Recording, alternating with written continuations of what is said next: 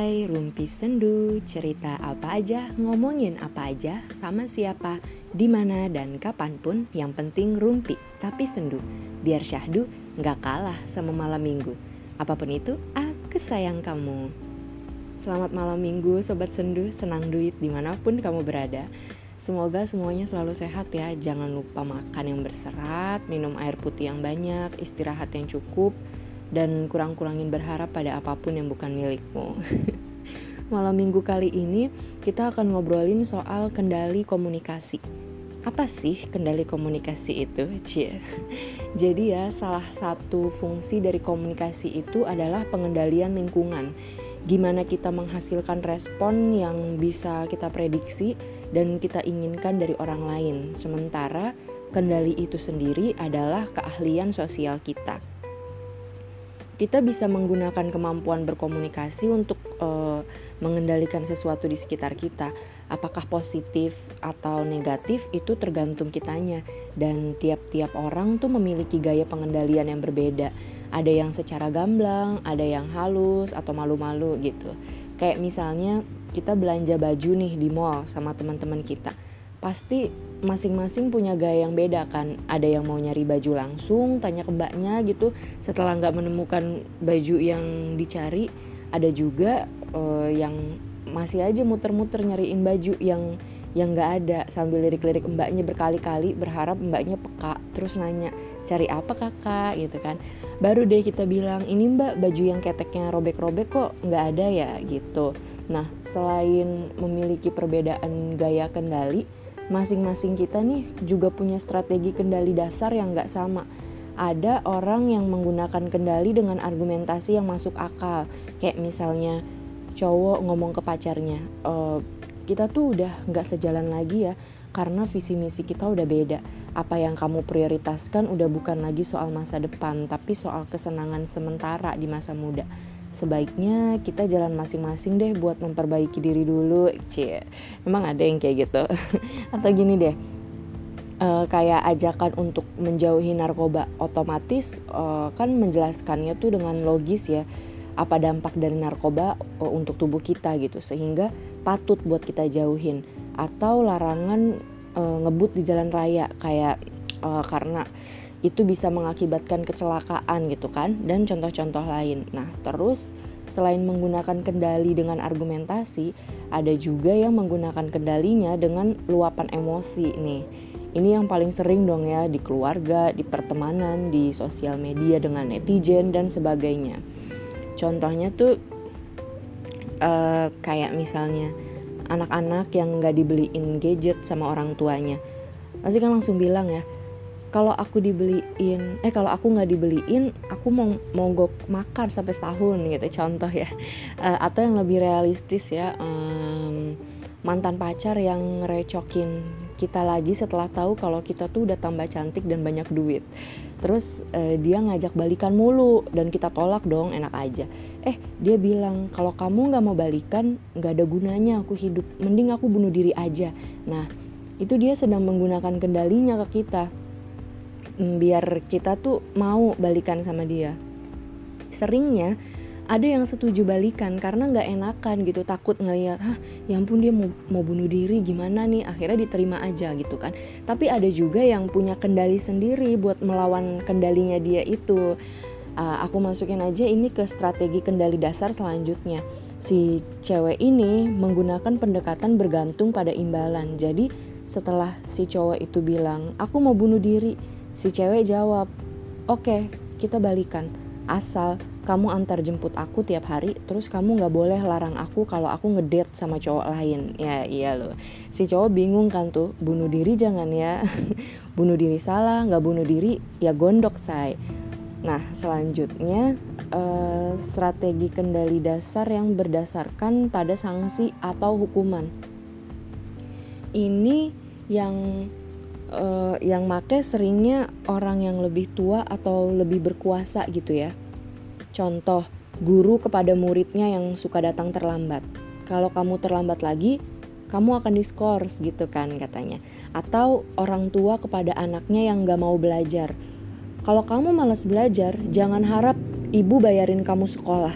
biar jadi anak jalanan aja kamu sana eh kayak gitu jadi tiap orang tuh beda-beda kemampuan untuk melaksanakan kendali dan tujuan-tujuannya itu uh, punya tujuan masing-masing gitu beda-beda tergantung karakteristik dari uh, orang-orang.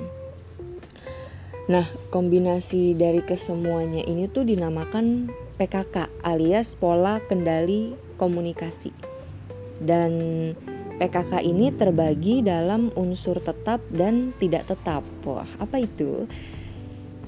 Nah, yang pertama unsur tetap nih dari buku yang aku baca, buku teori komunikasi antar pribadi ya dari Bu Laila Mona. Dia salah satu dosen di Mercubuana ya itu. Uh, unsur-unsur tetap itu adalah semua orang membutuhkan respon yang diinginkan dari orang lain. Terus kita saling bergantung satu sama lain untuk mendapatkan respon tersebut.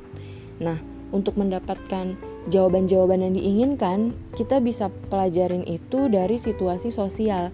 Bagaimana penerimaannya itu bergantung pada keberhasilan kita dalam memperoleh jawaban-jawaban yang diinginkan itu.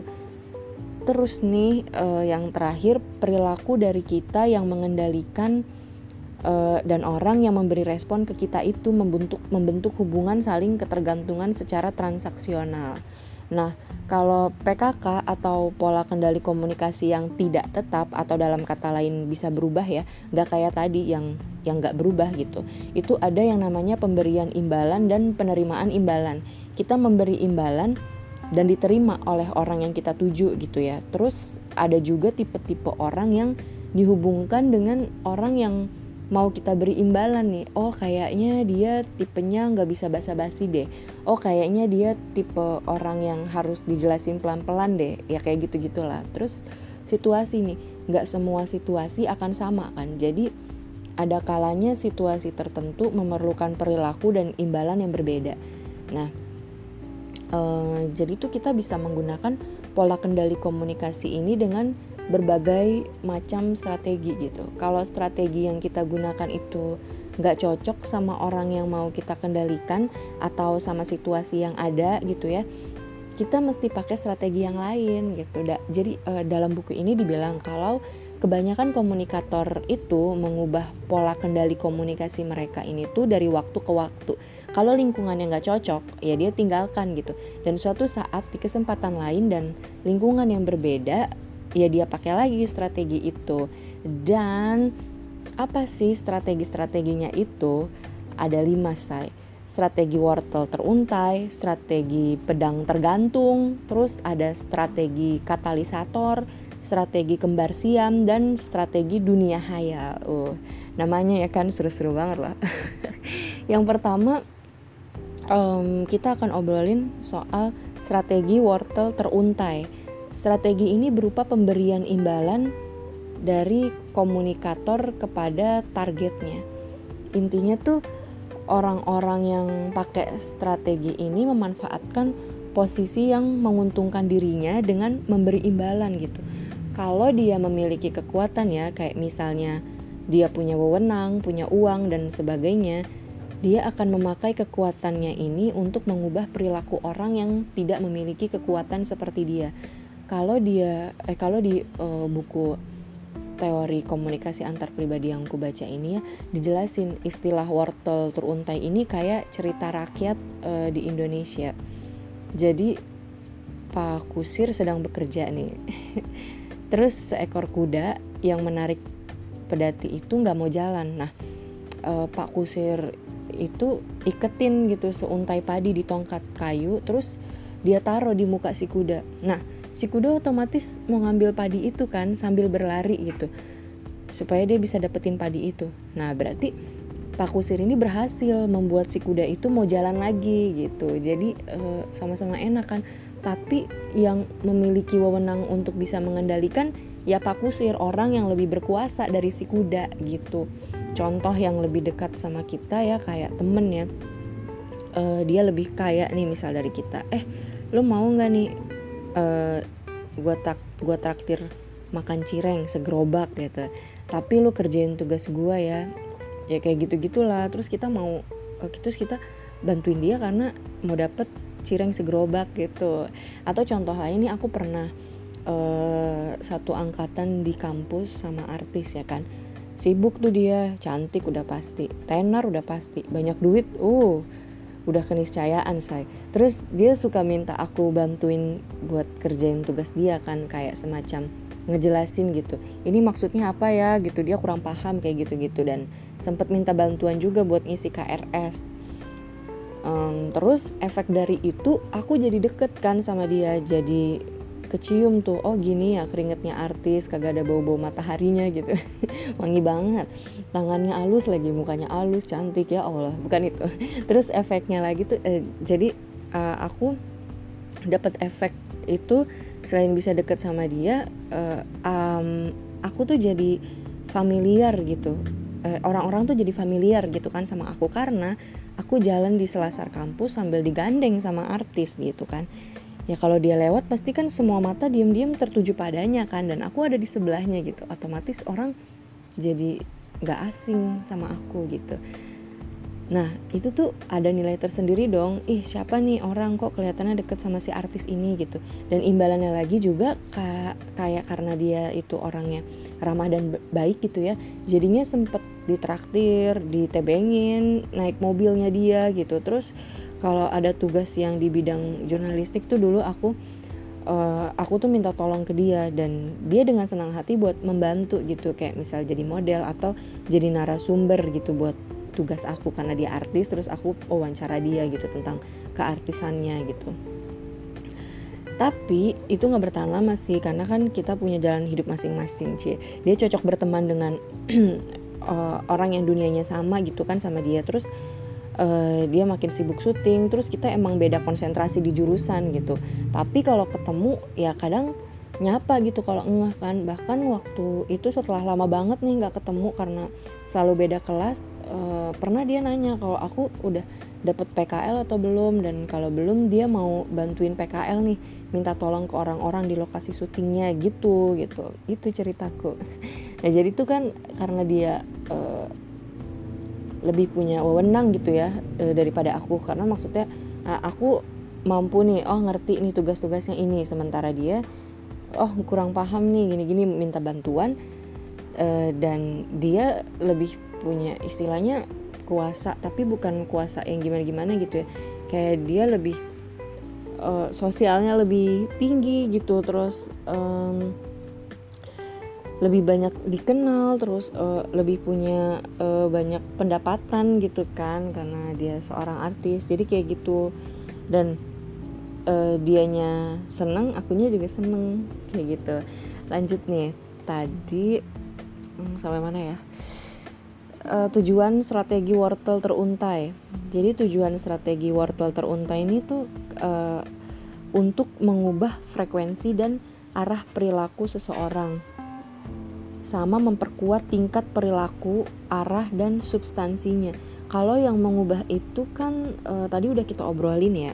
Sekarang kita obrolin yang memperkuat nih. Jadi kayak misal kita guru, terus e, terus kita seneng sama salah satu anak yang vokal nih. Kita pengen dia lebih rajin buat menghidupkan diskusi di kelas. Nah, kita perlu memperkuat itu dengan cara membuat dirinya tetap vokal dan senang gitu kan e, biar perilaku dia tuh tetap tetap sama. Untuk menggunakan strategi wortel teruntai ini ada langkah-langkahnya. Nggak sembarangan saya bukan kaleng-kaleng. Ada dua langkah nih. Langkah yang pertama itu terdiri dari stimulus respon reward. Jadi kita mesti merangsang terus kita dapat respon terus kalau berhasil si target kita nih dapat imbalan dan kitanya dapat reaksi atau jawaban atas itu. Langkah ini memiliki tingkatan ya, ada tingkat kultural, kayak yang lebih tua memerintah yang lebih muda.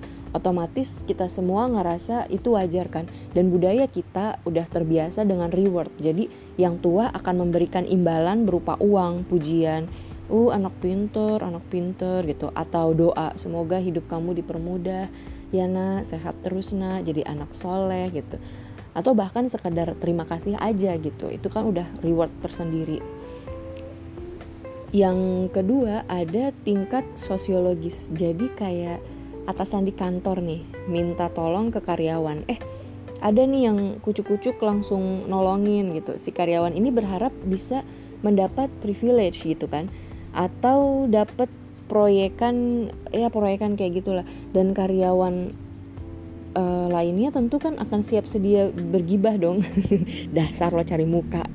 Atau contoh lainnya tuh uh, di tingkat sosiologis ini kayak dosen yang minta tolong ya ke mahasiswanya. Dan mahasiswanya ini nolongin dengan uh, harapan dia akan dipermudah gitu kan uh, masa kuliahnya itu. Kayak misal dapat nilai bagus gitu si dosennya nggak pelit nilai kayak gitu kan. Atau bisa deket sama dosennya ya semacam semacam kayak gitu. Nah terus tingkat psikologis nih. Misalnya uh, contohnya tuh pas kita kenalan sama orang dan dia kelihatannya suka baca buku nih kita deketin dong dan kita bilang ke dia kalau kita juga suka baca buku gitu. Atau kayak speak speak oh suka baca buku uh, uh, aku juga suka baca buku kayak gitu. Terus pasti kan jadi ngobrol-ngobrol ya. Dan kita ceritain deh kalau kita tuh punya perpus mini nih di rumah asik. Jadi otomatis sih dia akan merespon dengan wow serius ya? Aku pengen banget punya perpus tapi nggak kesampaian. Eh ya udah kita ajakin aja dia main ke ke rumah kan. Dengan imbalan dia bisa baca buku di perpus mini kita dan kita bisa deket sama dia. Tapi ada kalanya ini tuh nggak berhasil ya bisa aja pas kita bilang gitu respon dia malah nggak enak gitu kayak ih apaan sih? gitu so asik lo ya kayak kayak gitu kan. Dan makanya itu dibilang kan nggak semuanya bisa berhasil karena tiap orang beda-beda karakteristiknya. Dan bisa jadi cara pendekatan kita dan situasinya juga yang kurang tepat atau bahkan ya karena kita tuh nggak punya kemampuan berkomunikasi yang baik gitu. Makanya itu bisa aja jadi gagal Langkah yang kedua itu penerapan atau pelaksanaan strategi wortel ini memusatkan pada perilaku responden, bukan pada rangsangan yang disajikan oleh pengendali. Ribet ya bahasa buku. uh, tugas pengendali tuh memberikan imbalan gitu pada orang lain gitu intinya ya dengan harapan dia berperilaku yang sama di masa mendatang. Pokoknya mah ya esensi dari langkah uh, yang ini tuh terletak pada pengembangan respon. Pengendali ingin supaya yang dikendalikan tuh bilang kalau kita memiliki imbalan buat dia, kira-kira dia harus ngelakuin apa nih gitu. Nah, untuk mencapai itu ada taktiknya. Pertama, kita bikin mata rantai buat target kendali kita ini gitu. Kita bikin nih mata rantai. Kedua, pastikan dia nih cocok nggak buat menerima imbalan itu gitu. Jadi kayak misalnya kita pengen mengendalikan seseorang dan kita akan memberikannya imbalan kan. Eh tapi dia aja nggak tahu kita tuh bahagia dengan cara apa dan uh, atau apa yang bikin kita seneng gitu. Dia tuh nggak tahu. Kalau kita berarti kan nggak cocok ya? Maksudnya belum wah belum ada kecocokan nih. Gimana caranya biar cocok gitu biar dia tahu biar cocok dia mendapat imbalan itu gitu biar dia tahu uh, kita nih senengnya dengan cara apa gitu Nah, kalau kita bilang ke dia, ini loh yang bikin aku bahagia, yang bikin aku seneng, kan kerasanya jadi kayak dibuat-buat ya, nggak natural gitu kan.